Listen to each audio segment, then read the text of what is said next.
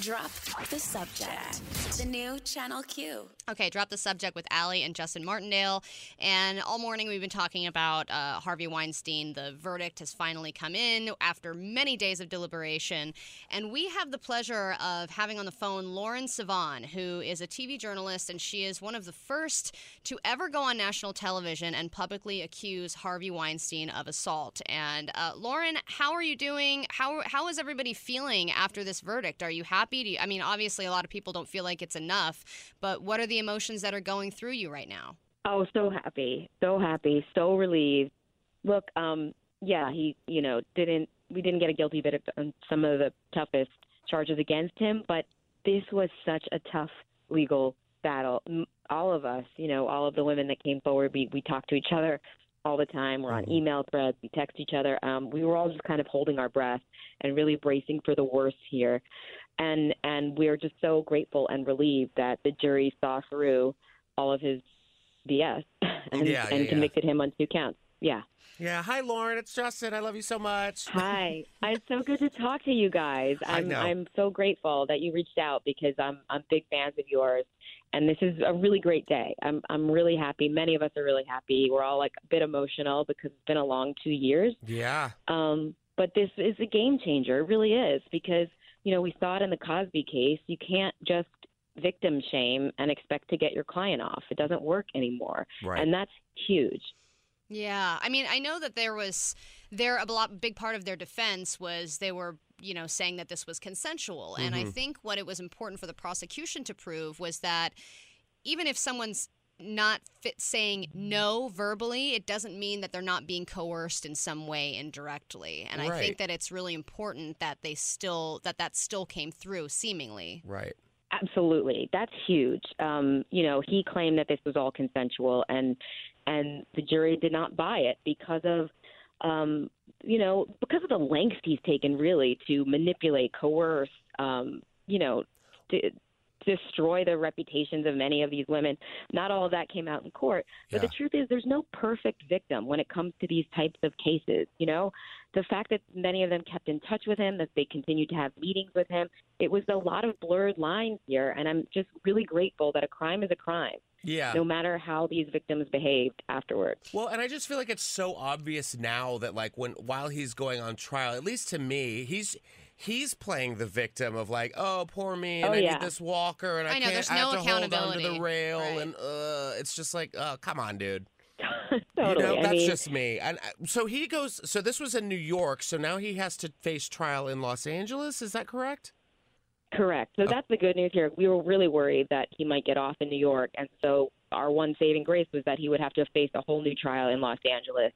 Um, and I, I don't know when that might happen, probably in the fall. But eh, the good news is he went straight to jail. He's sitting in Rikers Island now. I, I, I can't even tell you what that means to many of us because we, we really never thought we'd see this day come. He was such a huge, powerful man in Hollywood who you know was never told no by Right. the people that he worked with and and wouldn't take no for an answer from any of these victims so to see him in jail that's it's a huge victory it really is Yeah, especially Rikers. That's not a good one. Have you talked to ha- Have you talked to Jessica Mann or Mimi Haley or any of the people who testified? I I mean, I know that he was he was uh, he was uh, guilty of third degree rape in the case of Jessica Mann, Yeah. guilty of first degree criminal sexual assault in the case of Mimi Haley. Uh, have you talked to either of them? And then have you also have you talked to Annabella Sciorra or any of the others that have testified? I haven't talked to them personally. Um, the the three women you mentioned, I have not talked to personally. I have um, talked to Dawn Dunning, which was one of the women who testified against him. She was sexually assaulted by him. Um, just tremendous bravery by Yeah. all of these Yeah. women. I mean, you saw it was gut wrenching to watch them just t- taken apart on the stand by his defense attorneys. You know, a- alleging that basically they were liars. They were trying to manipulate him. They were just, you know, after to get something out of him. I mean, it was really tough to watch, and you see why more women don't come forward because it's not fun at all. Well, So, uh, huge debt of gratitude for them. Mm-hmm. Speaking of coming forward, I mean, it must have taken so much courage and bravery for you to come forward. You're one of the first people who did so. So yeah, what on was television. the Yeah, so what was the deciding factor for you? What was the the what was the line that finally was crossed that said, "You know what? This is important. I need to do this." Do you know what? I this wasn't what happened to me happened 10 years ago in a restaurant. I was like accidentally sat next to him at a dinner. I'd never met him before. He seemed lovely and nice and was charming, not creepy at all. You know, we talked about work, we talked about history and politics. And so when he kind of asked me to come check out the kitchen because he owned the place, there were no red flags. And so I followed him down there and, you know, ha- turned into an audience for his masturbation, which was crazy to me, but it it wasn't like I was there to get a job from him. It wasn't like I needed something from him. It was just this awful thing that happened to me. Whereas so many of the other women, it was truly traumatic. It was the make or break moment of their careers. Yeah. And and luckily I didn't have to go through that. So when I came forward it was because he came out and called the women liars. He called, you know, Rose McGowan and Ashley Judd. He said they were lying. They were just bitter actresses. And I knew that wasn't true because of what happened to me. So I kind of just came out to validate their stories. Never in a million years that I think we'd end up here, but I'm so glad we did because, you know, back then when I came out, I had no idea there were over a hundred victims. hmm Lauren, I, I wish we had all day to talk to I you, but where? know. But um, I, please go celebrate today. And also, where can people follow you and just kind of keep up with what you've got going on? Sure, I'm uh I'm on Twitter. It's my name, Lauren Sivan, and then I'm on Instagram. It's Idiot Savon.